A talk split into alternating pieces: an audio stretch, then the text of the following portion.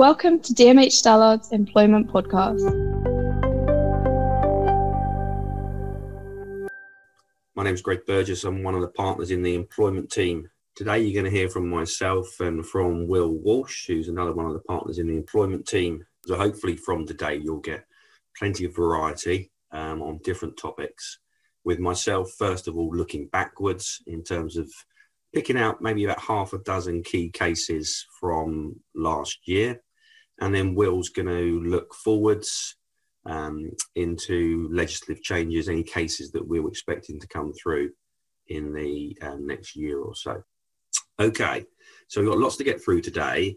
I'm going to start with a case which um, deals with the interesting conflict between different philosophical and religious beliefs. And it's an area which we see in the press around gender identity, transgender rights, but this case looked at a uh, individual who worked for the Department for Work and Pensions. He was a doctor, and he had a role as a health and disabilities assessor. So he would speak to claimants for disability benefits, and he would assess whether or not they should be allowed those benefits.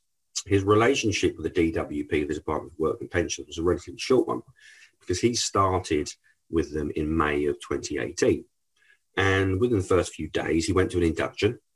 And one of his other assessors who had just joined asked the person leading the induction session what their approach should be for someone who was transgender, someone who was applying for disability related benefits, but who was transgender. And the person running the session said that they should be given, that the policy of the DWP is that the person should be given their preferred name and their preferred title. And they should always be referred to in the gender in which they present themselves. Now, Dr. Mackereth was a practicing Christian.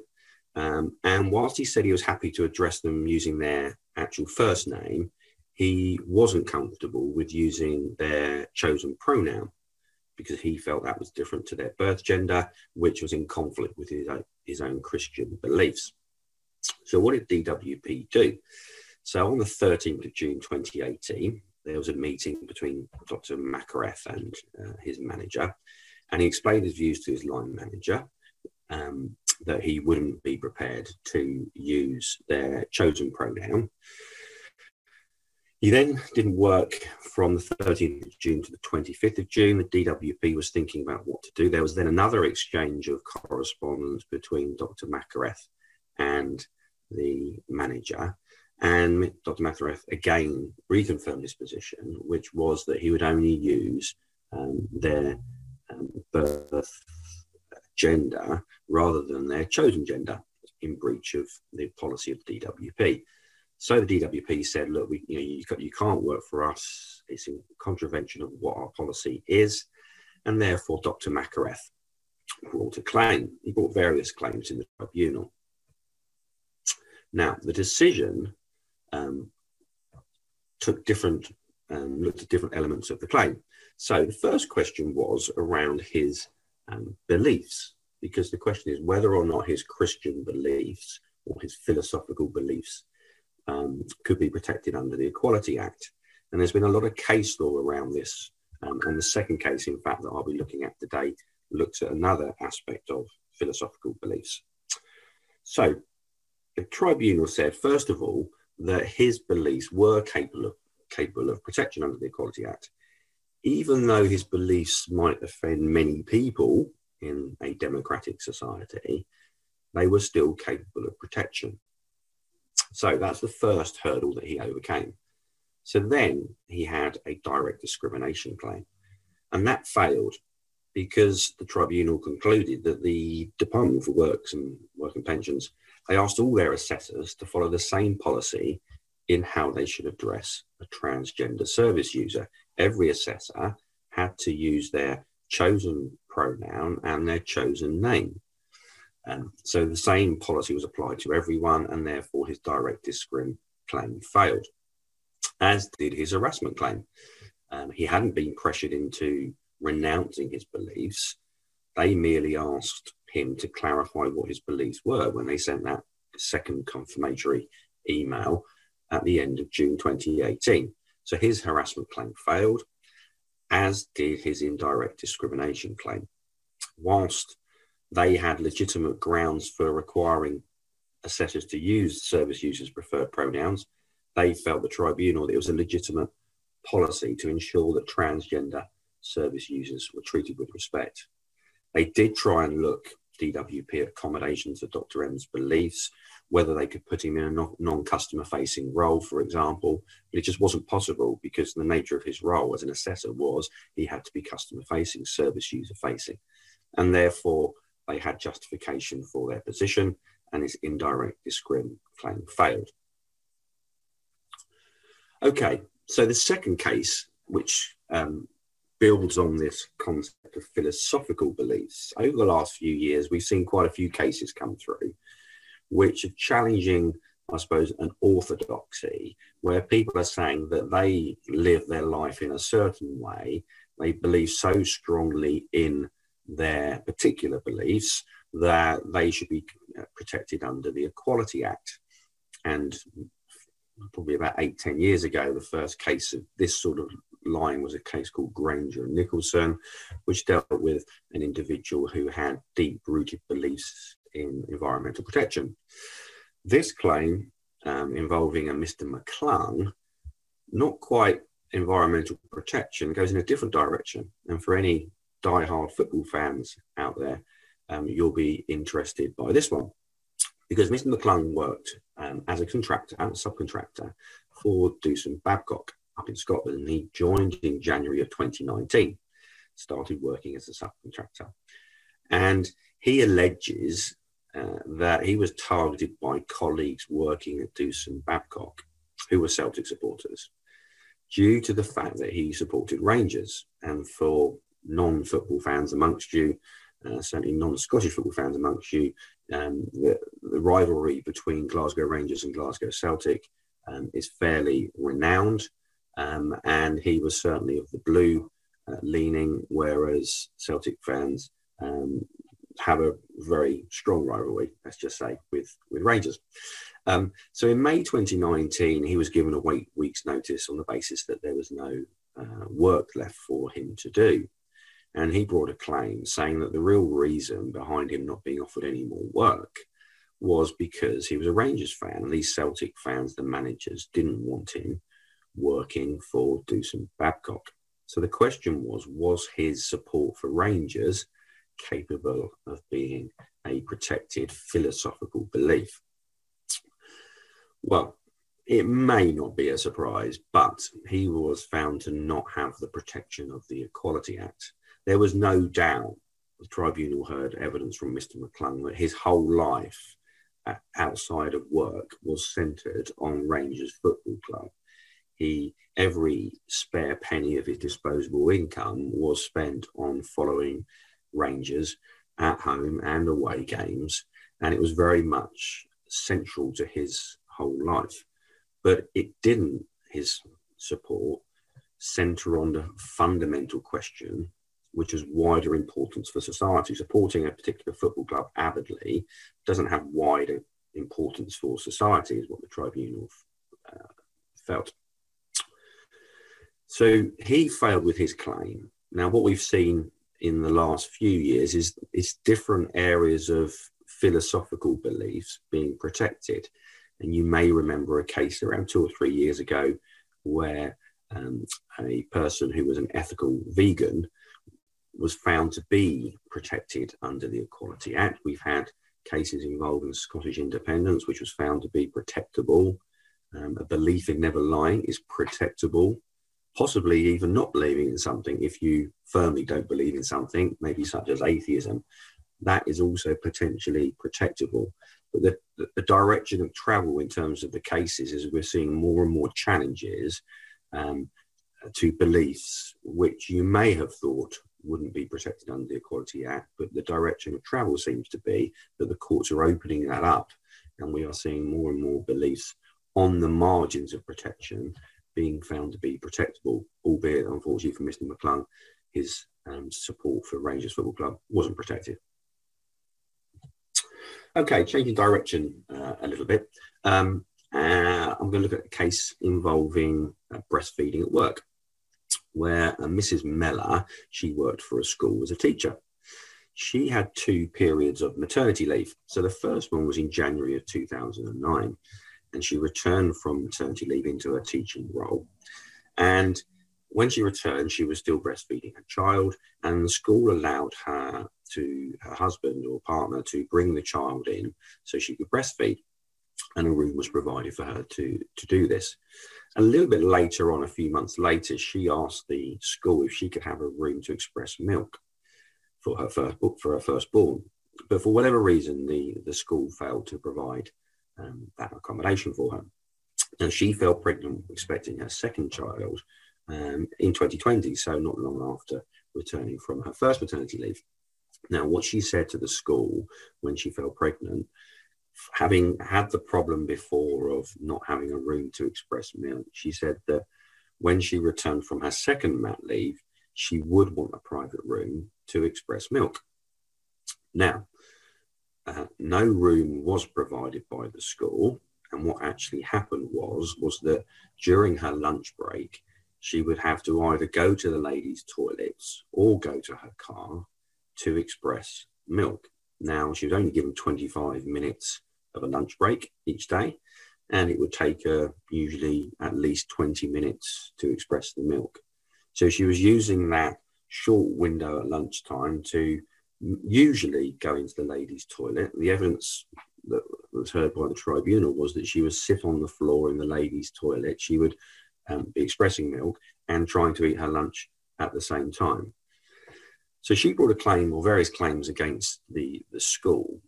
Uh, the, the claim that succeeded was a, a sexual harassment claim because the tribunal found that she was given no choice by the school other than to use the toilets or her car. They didn't provide her with a room to do this.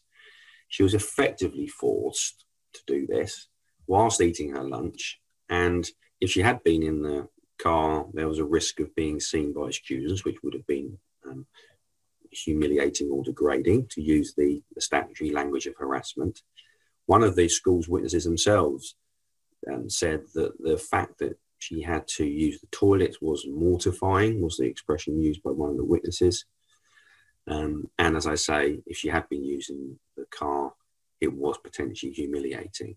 So a quite unusual case in the, I suppose, the inability of the employer to find a facility for the uh, employee to um, express milk or, or, breastfeed. So there's some lessons there in terms of doing as much as you can to accommodate the wishes of um, a returning mother. Okay,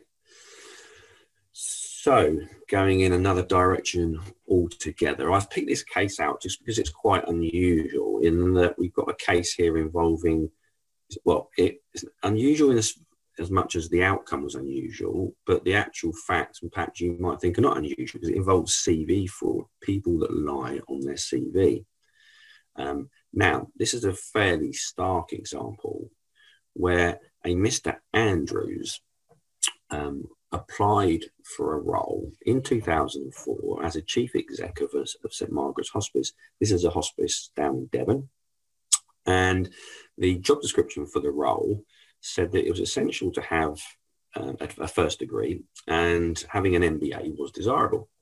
So Mr. Andrews sent in his CV saying he'd got a Bachelor of Arts and an MPhil from Bristol University, he had an MBA, uh, and he had a broad range of management experience he was offered the role by the employer. He interviewed well, and unfortunately, the employer didn't carry out any due diligence over the, the, the claims on his CV about his qualifications, because the truth was that it was an entire fabrication that he had these qualifications at all. Um, I think he had been a builder in the past and he had done other jobs, but nothing that would give him the sort of level of experience that they were hoping for in this role. But as it transpired between 2004 and for at least 10 years, he did take up the role as CEO of the hospice and he did a perfectly good job. There was no questions about his performance. So much so that, in fact, he actually was um, appointed as chair I think of the um, Cornwall NHS Trust, so looking at all the um, hospitals in, in Cornwall. So he was appointed to two other roles, as well as his CEO role of the hospice. Um, but in 2015, I'm not sure quite how, but it was found out that his CV was entirely fabricated and he didn't have this management experience. So the unusual next step in this case was that the police got involved. And he was actually charged in the end with obtaining a financial advantage by deception. So he deceived the hospice into giving him this role. It gave him a financial advantage, i.e., a salary of well over £100,000 a year. And that was a criminal act. And he was convicted. And he was sentenced to two years in prison. And he was ordered to repay around £100,000. In fact, the, the repayment could have been more. This case went to the Supreme Court on various technical points. But the, the upshot of it was was that he had lied on his CV. He had, he gained that advantage by earning a substantial salary which he wasn't qualified necessarily to earn, and therefore it was a criminal act. Now, I'm not saying for a second that if you have someone who um, you think has told an untruth on their CV, you should be rushing to the police. It just to show you that these things can be quite serious uh, in these sorts of hopefully quite extreme examples. Okay, um, just a quick update on one area of trade union law that was changed last year. There's lots of discussion at the moment, as you would have seen in the press, about the government updating and changing uh, trade union law. The one area that was changed in July of last year was around the ability for uh, agencies, temp agencies, to provide temps to employers during a strike. And for many years, it was the law that it was it was unlawful for an agency to provide temps. Well, one thing that changed last year was that that law was repealed, and it is now lawful for temp agencies to send temps into um, employers who are facing strike action.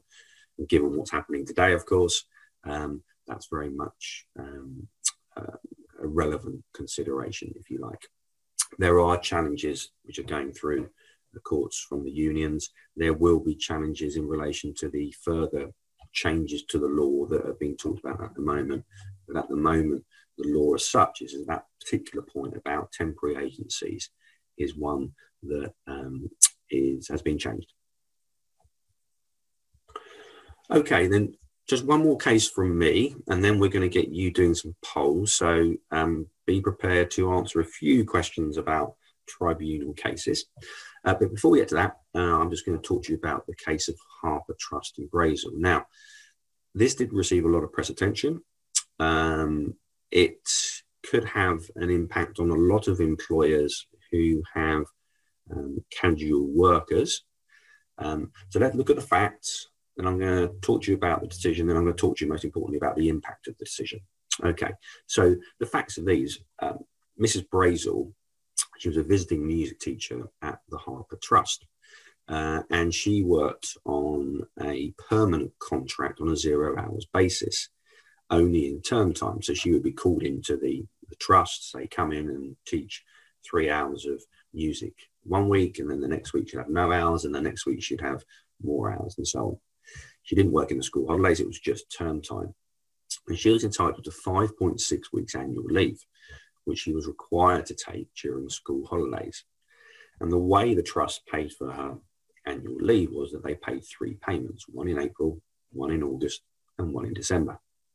Now, the question was at what rate, how much leave should she get, and how can they calculate that? And what the trust did, which was not uncommon by any means for employers with casual workers is they paid her holiday pay at the rate of 12.07% of her earnings in the preceding term. And that's derived from um, the calculation used uh, 5.6 weeks being 12.07% of 46.4 weeks, so 52 weeks minus uh, the uh, weekend, and uh, sorry, the, the 5.6 weeks gets you to 46.4 weeks. So the 12.07% way of calculating for casual workers is widely used. And the question was, was that a lawful way of calculating holiday pay?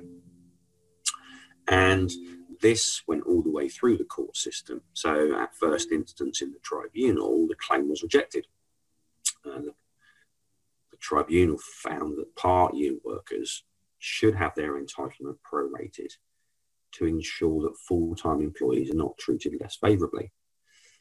And it went to the EAT, and then it went to the Court of Appeal and to the Supreme Court. And the Supreme Court upheld the Court of Appeal's decision that there's no need to pro- prorate.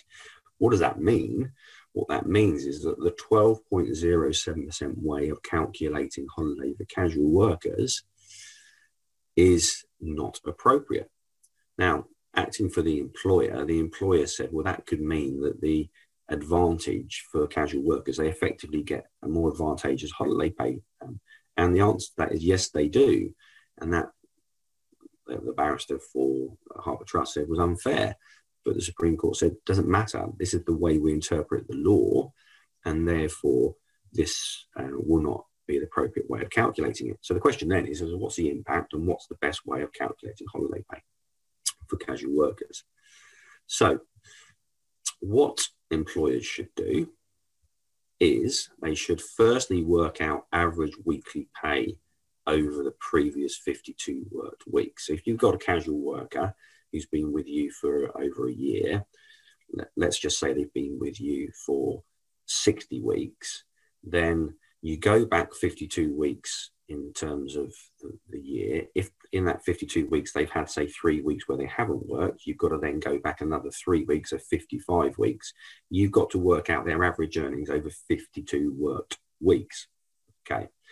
If they haven't been with you for a full year, so let's just say they're a seasonal working seasonal worker working between say April and September, you look at what's their average pay during the weeks that they've worked during the period from April to September. So if they've had three weeks off in that period, exclude those weeks, only include the weeks where they've had some pay and work out their average weekly pay from that. And then once you've got the average weekly pay, you've then got to go through a calculation process to assess what the rate of a day's pay is. And I've been working with clients on this who are struggling with it, to be quite frank because the truth is either they haven't got the right information or their payroll um, or HR systems don't support the right calculation. So it's a very difficult area for um, for employers. Now, the government announced two weeks ago a consultation to uh, assess the impact of the Brazel decision, and it may be that the upshot of it is is that they change the law so that there isn't this what's seen by some as an unfair advantage for casual workers in terms of holiday pay. But as we stand at the moment, for you to be calculating holiday pay accurately for these people, you need to go through that process set out um, in relation to the average weekly pay to then get to a rate, the right rate of a day's pay. And just finally, from me, just to sort of give a, a flavour for where we are with, in terms of tribunal claims. Um, the latest national statistics that we've had from the tribunal claims shows that year on year from July 21 to July 22 in the quarter from July to September 21 to 22 claims are on the on the fall now. So we are seeing a reduced number of claims going into the tribunal. We are seeing an increase in the disposal disposals so the ones so um, disposing of the claims. So more claims are getting disposed of by the judges what we've seen is um, quite a uh, significant round of recruitment of judges, which are coming into the tribunal system now. Um, some of those judges are able to hear what we call um, single track claims, so unfair dismissal, unlawful deductions, breach of contract, um, but they haven't been trained yet for discrimination claims. So we're seeing much more pace in the tribunal system around the more straightforward claims, but we're still seeing significant delays for hearings for discrimination claims. So in London South, which is um, the most local tribunal um, to many of our offices, um, you'd probably be waiting. If you've got a multi-day discrimination claim, you might be waiting for a hearing uh, for two years. Could be.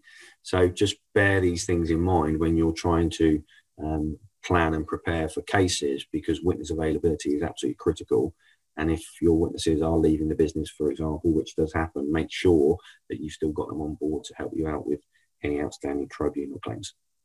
Okay, enough from me. Will, I'm going to pass straight over to you to look ahead for the next 12 months. Many thanks, Greg. Um, so yeah, so in the next 20 minutes or so, I'm going to look at the um, the new laws and what we expect to happen during the course of the next 12 months. Um, in terms of the new laws, I'm going to first of all cover off expected brand new legislation and then just finish up with a few cases to look out for that we know are in the court of, um, in, in, the appeal courts at the moment um, that are ones to watch with some interesting legal principles um, coming up. With the um, new legislation, none of these um, have got an actual fixed implementation date at the moment. Um, for every single bit, either the idea or the draft bill has been um, confirmed as having government backing. So they will come in in some shape and form at some point. Most are likely to come in during 2023, but um, depending on government time, it may be that some slip into 2024. But um, but I'm going to highlight um, what those are to give you an idea of what's on on the horizon. Um, quite a lot of them are family friendly rights. So, starting off with the first one is the new idea for carers leave. And what this is going to look like is it's been confirmed that carers will be given one week of unpaid leave per year. Um, so, employees who've got caring responsibilities, this is. And this is for the purpose of caring for children, parents, spouses, and so on. In fact, very much exactly the same list as we have in the current laws on emergency time off to care for dependents. So it's kind of an extension of that. Um, so it's people for whom an employee has got caring responsibilities will have an entitlement to this type of leave. Um, but it's very much for caring responsibilities, not to deal with emergencies. This is for people um, for whom they have caring responsibilities who have got mental health um, or physical problems, disabilities, um, or those in the old age. So very similar sort of concept or definitions to um, to disability under the Equality Act. So people with long-term conditions, that's what it's for. Um, and it's for those who need care for an extended period of time, which is likely to be for those who need care or expected to need care for 12 months or more. So it's people in that category. Um, and the idea is that employees who have caring responsibilities for those sorts of people will be entitled to a week of unpaid leave to take care of those caring responsibilities. The next one, um, pretty straightforward. Um, again, it's been a long time in coming, been pushed for for, for quite some time. Um, and again, it's been confirmed that this will be going ahead. And this is going to be the entitlement for employees to take neonatal leave. Um, so again, this is a, um, you know, a brand new right um, for to take leave and pay um, and it's for employees whose babies spend extended periods of time in neonatal care. So, so, so with premature babies that may need longer or more, this will be in addition to maternity leave for those types of um, parental leave. Um, that um, that it's recognised that those who have premature babies, extended periods in hospital, and so forth, need more leave and more protection. Um, so the idea is that that um, employees in, in those circumstances will get up to 12 weeks of leave with statutory pay. Um, and in terms of statutory pay, that will be on the um, same um, rate as for maternity pay um, and those sort of things, which again, just for your information, the rates are going up in April this year by 10%. So current statutory pay rates at the moment are £156 or thereabouts. Um, that's now going to be going up in April 2023 to just over £172 a week. Um, so, so that's what the statutory pay will be for those taking neonatal leave. Next one is um, pretty significant, um, depending, of course, on exactly what the final laws look like. Um, so, what this is, is um, an extension of the current right for protection against in redundancy circumstances for those on maternity leave, and it might possibly go broader than that uh, for reasons I'll explain in just a moment. So just in terms of a quick recap of what the law is at the moment in terms of redundancy protection, what the law says is that someone who is actually on maternity leave, so only covers their period when they are on maternity leave, if there's a redundancy scenario and during that that redundancy um, situation, if there's a suitable alternative role, the person on maternity leave has to be given first preference for that role. So even if there are better candidates, the person on maternity leave has to be given preference.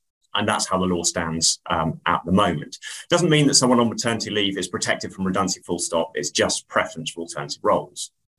So the first idea, which almost certainly will go ahead, is that that period of protection is going to be extended. So at the moment, it only covers those on maternity leave, but going forward, it's going to go back in time. So basically, someone will be covered from the moment they tell their employer that they're pregnant. So the period before they actually go on leave, they'll be protected during during that period. And the idea was they will also be protected after their maternity leave has finished for a further period of six months. Those concepts definitely will be going ahead.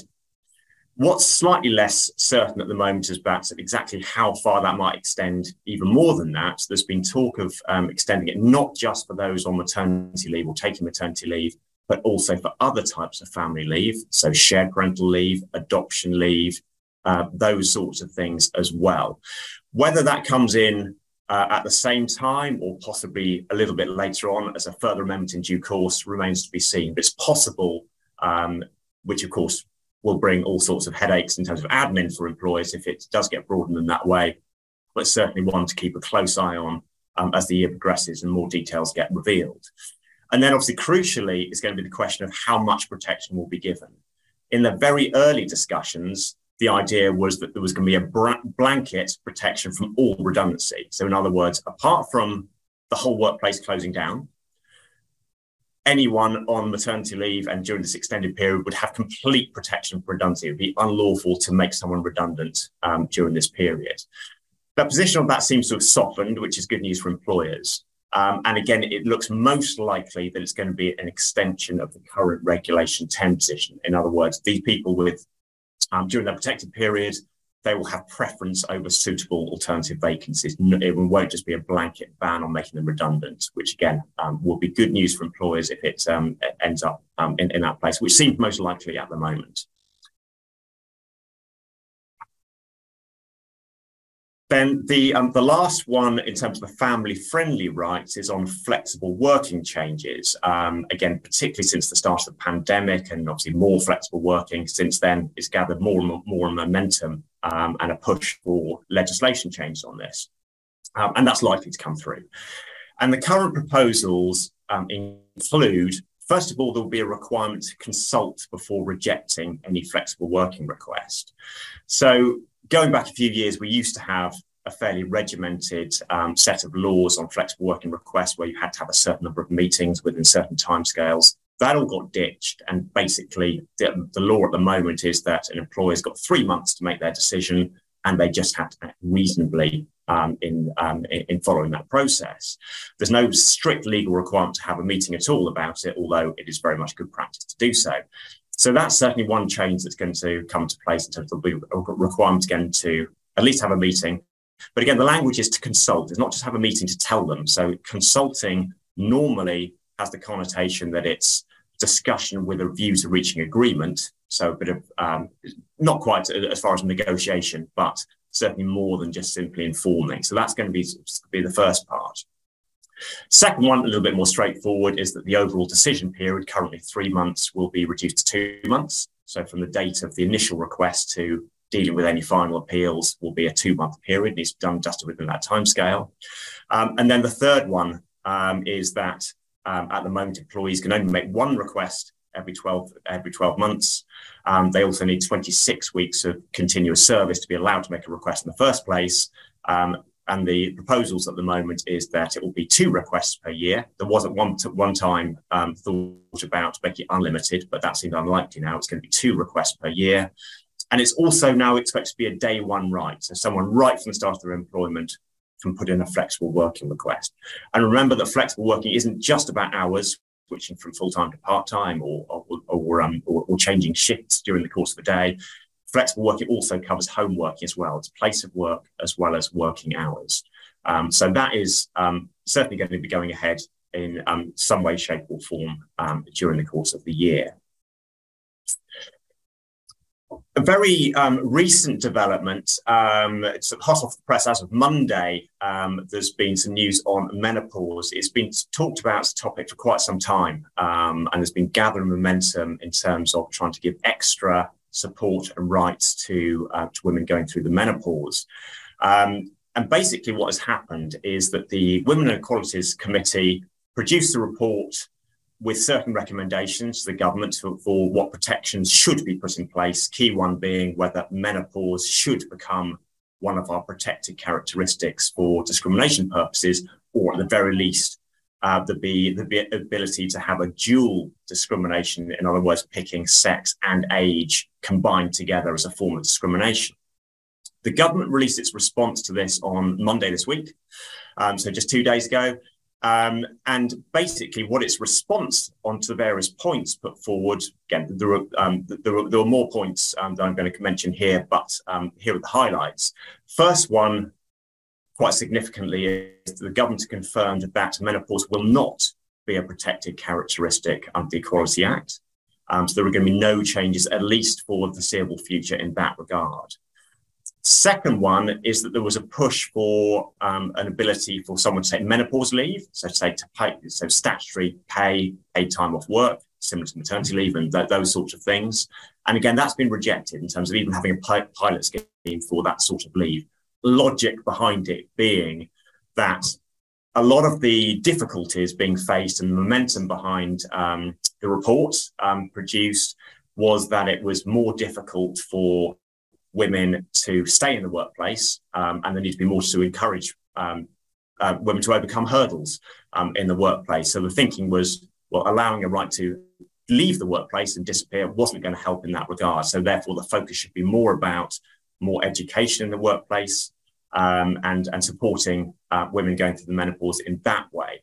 So the government has confirmed that they will appoint what they call a menopause employment champion, and their role will be a government appointed function um, that will consult with employers, stakeholders, business leaders, really in terms of what businesses should be doing um, to educate staff, put suitable practices in place um, to assist people um, going through the menopause and overcome particular problems and most importantly retain them and keep them in the workforce um, because more and more are being lost to the workforce um, at that particular moment in their lives.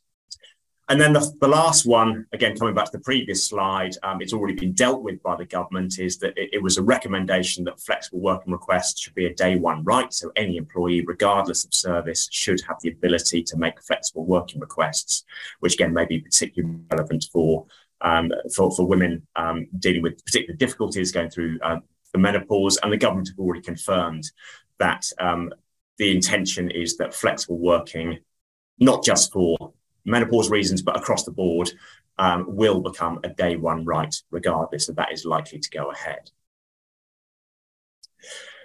Um, there's going to be a change in law on um, sexual harassment. There are a few changes, but the main thing to be aware of from your perspective is there's going to be a new liability for employers in respect of harassment by third parties.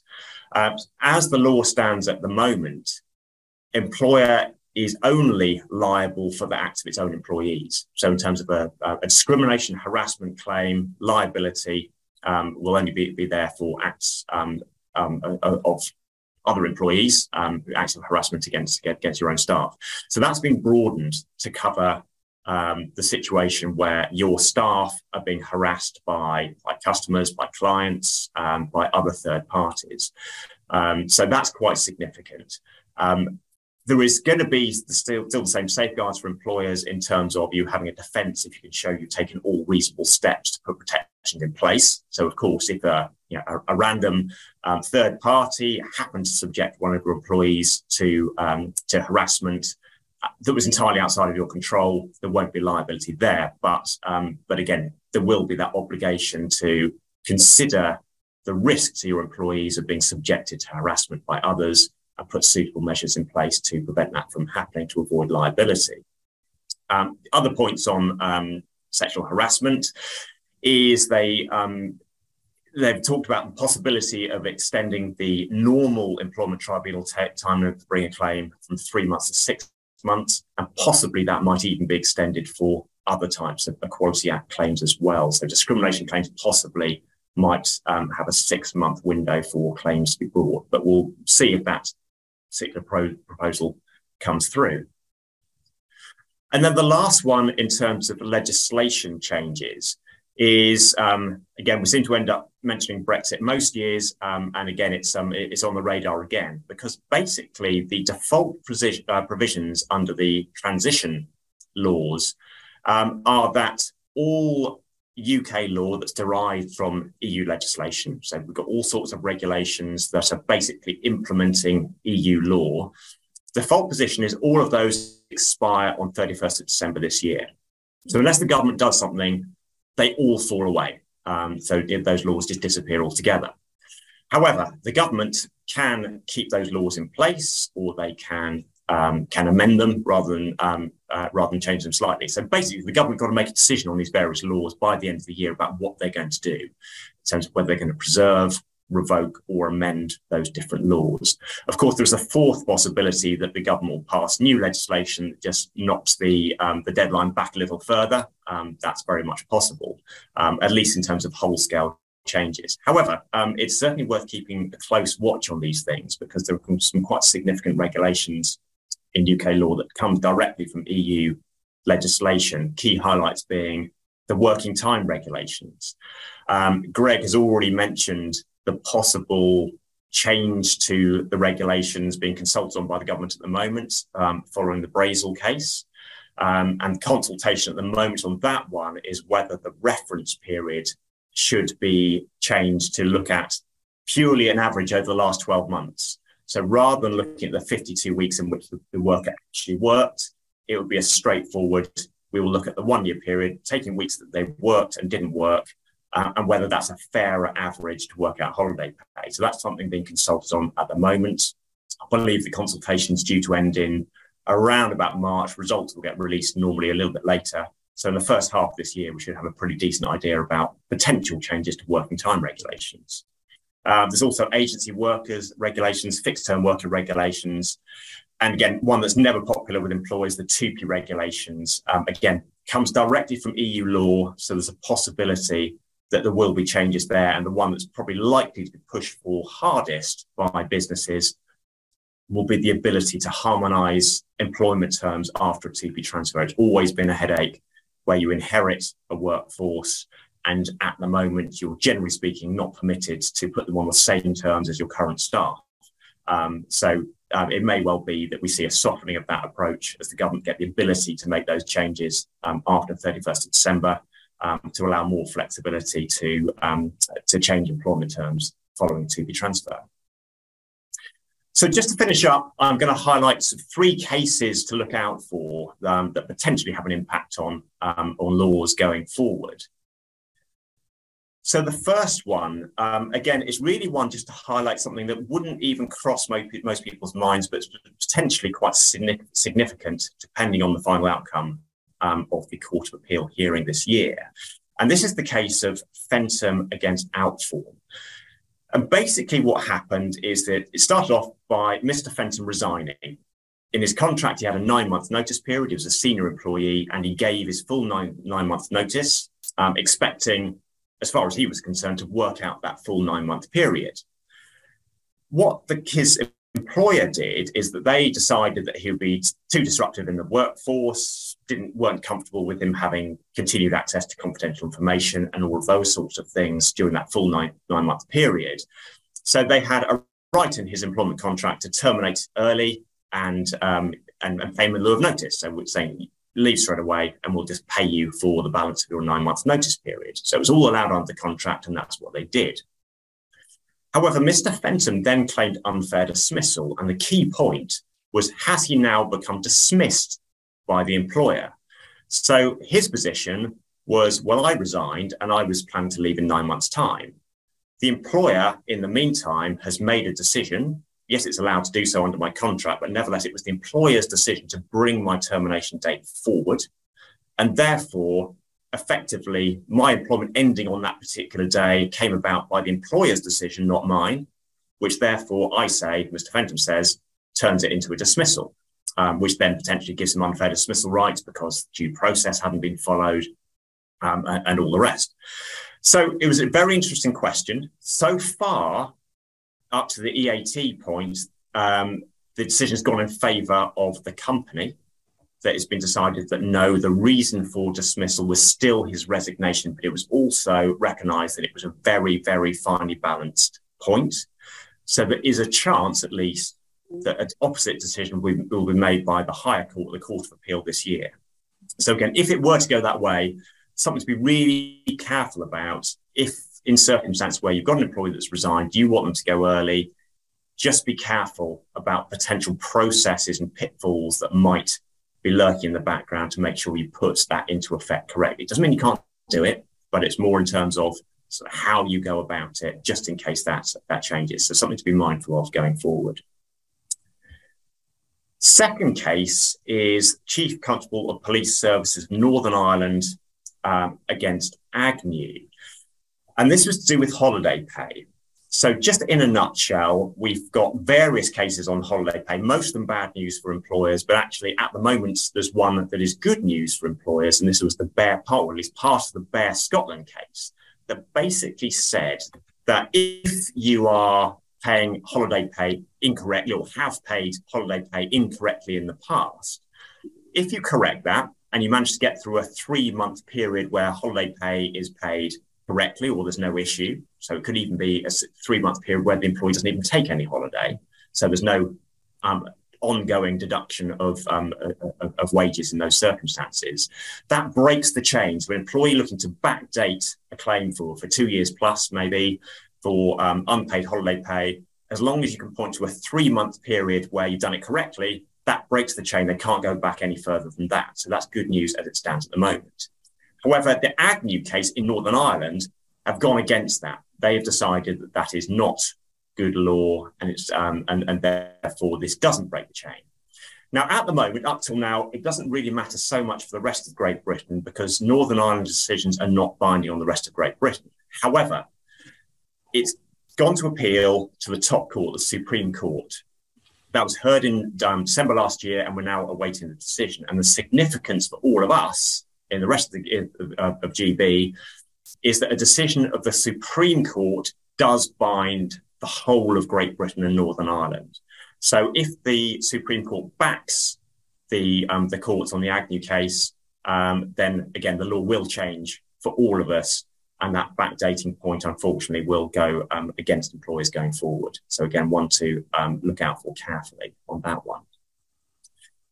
And then the final one, um, again, a good good news one I think for for employers is the case of Hope against British Medical Association, and basically this involved someone who was dismissed for frankly being in utter pain when it came to raising multiple grievances.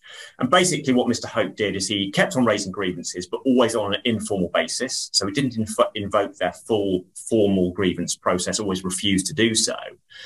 They offered him numerous meetings to try to resolve his informal complaints, but he refused to engage. He didn't turn up, um, or he didn't didn't attend, um, or refused to attend uh, the various meetings to resolve it.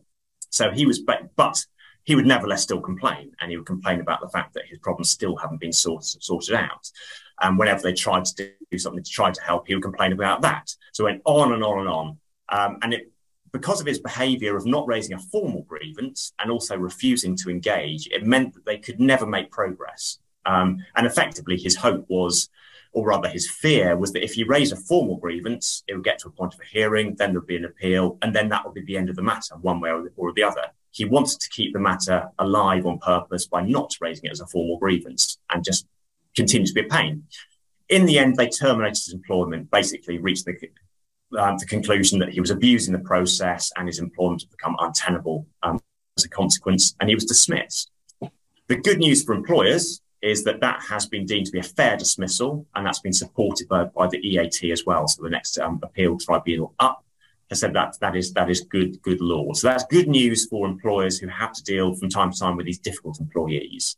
Again, remember, it is fact specific. Um, so it doesn't just mean just because someone raises a grievance informally not formally you can dismiss them because of course there'll be plenty of employees who um, quite legitimately want to raise something on an informal basis. It might be that you know it's not so serious that they want to um, resolve it via the formal process. It might be that they genuinely fear, fear repercussions if they raise something formally. So it's not for them, but it's really for those um, those troublemakers, if you like, who are abusing the process Um, there is currently um, a course of um, action against them. Again, it's due to be heard by the Court of Appeal later this year, and we'll see if the Court of Appeal backs the decision further, which I, I, I expect it to do so, but we'll keep an eye out for that. That is all I'm going to say. So I'm going to pass over to Greg, who's been um, looking at some of the questions that have been coming in. Hey, yes, I have.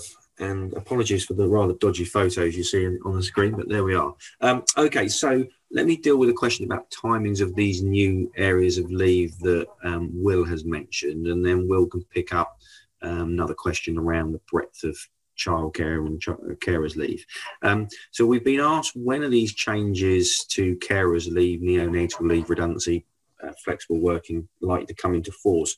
Which is a very good question, to be honest, um, which hasn't been covered in Will slides because we don't actually know. So the way the, the, the legislation is coming through is in what's called private members bill, bills, and the government's supporting various private members' bills on these various different topics, which are at various stages of the parliamentary process. First, you have to go to the Commons, then they go to the House of Lords, then they receive what's called royal assent, and then legislation can be introduced. So, take for example neonatal leave. Um, there's a private members bill about that that is going through that process. The government has said that once it gets royal assent, which I'm guessing will take a few months, there'll then be a period of maybe around 18 months while the government gets um, everything ready before the actual law is introduced. So we won't really see that for another, um, probably another two years, I would guess. Um, in relation to flexible working, there is a private members bill which um, proposes changes to flexible working, But interestingly, although the headline headlines in the press around the new extended right being a day one right, the private members bill itself doesn't include that day one right. So if the private members bill was introduced um, as law, it wouldn't have the day one right. So the question for the government then is, well, what are you going to do about this day one right that's being in the press? Um, all the government said so far is that they will um, introduce that right when parliamentary time allows which is their way of saying, well, when we get round to it. So the answer to the question depends on the different type of leave or uh, change that's being made through these various pieces of legislation. Um, many of them will take uh, many months, and some of them will take more than that. So I would envisage that when we are sitting here this time next year running a seminar looking ahead to 2024, we could hopefully be talking about implementation dates for some of these things, but it may well be that they haven't yet got implementation dates even 12 months ahead. So, um, you know, it is a watch this space, but the space is quite a long and protracted one, um, unfortunately. Um, Will, there was a question about childcare and carers leave for children. Do you want to pick that one up? Yes. Um, so the question was uh, for carers leave um, in respect to children, does it include childcare or is it limited to a more strict definition of caring? Um, answer to that one is that the proposal at the moment is the latter. Um, so it won't be just for extra childcare and responsibilities. It would be effectively for, for children with disabilities um, and those sorts of things. It's going to be that category uh, because things like parental leave um, is already there for general childcare purposes. So it will be for, yeah, very much for caring purposes rather than general childcare. Perfect. Okay, and just a question about the impact. How does the impact of flexible working requests have on home working? Well, it's an important question uh, in as much as one must remember that the rules relating to flexible working continue to apply, whatever hybrid working policies or home working policies you have in place. So you've got to remember that at any point, an employee at the moment with 26 week service can make a request for flexible working, which could be a change to their hours, could be a change to their workplace, i.e., to work from home. So um, the p- proposed changes in relation to it being a day one right whenever they come into force uh, will be relevant. Don't forget that flexible working requests can be made at any stage. And yes, they can request uh, home working, or they can, um, if, if you're insisting that they work in the office. You still have to consider those requests. There is still a statutory process um, of meetings and responses, and you still have to rely on one of those categories under the flexible working rules, such as impact on performance, um, burden of additional costs, those sorts of things. You still need to um, be prepared to consider them in that way. So nothing's changed as far as that's concerned. Thank you, everyone, for joining us today. And on behalf of Will, myself, and the rest of the team, um, we'll catch up with you soon. Thanks very much indeed. Thank you for listening to our podcast. For more information about our upcoming podcasts and events, please visit our website or follow us on LinkedIn.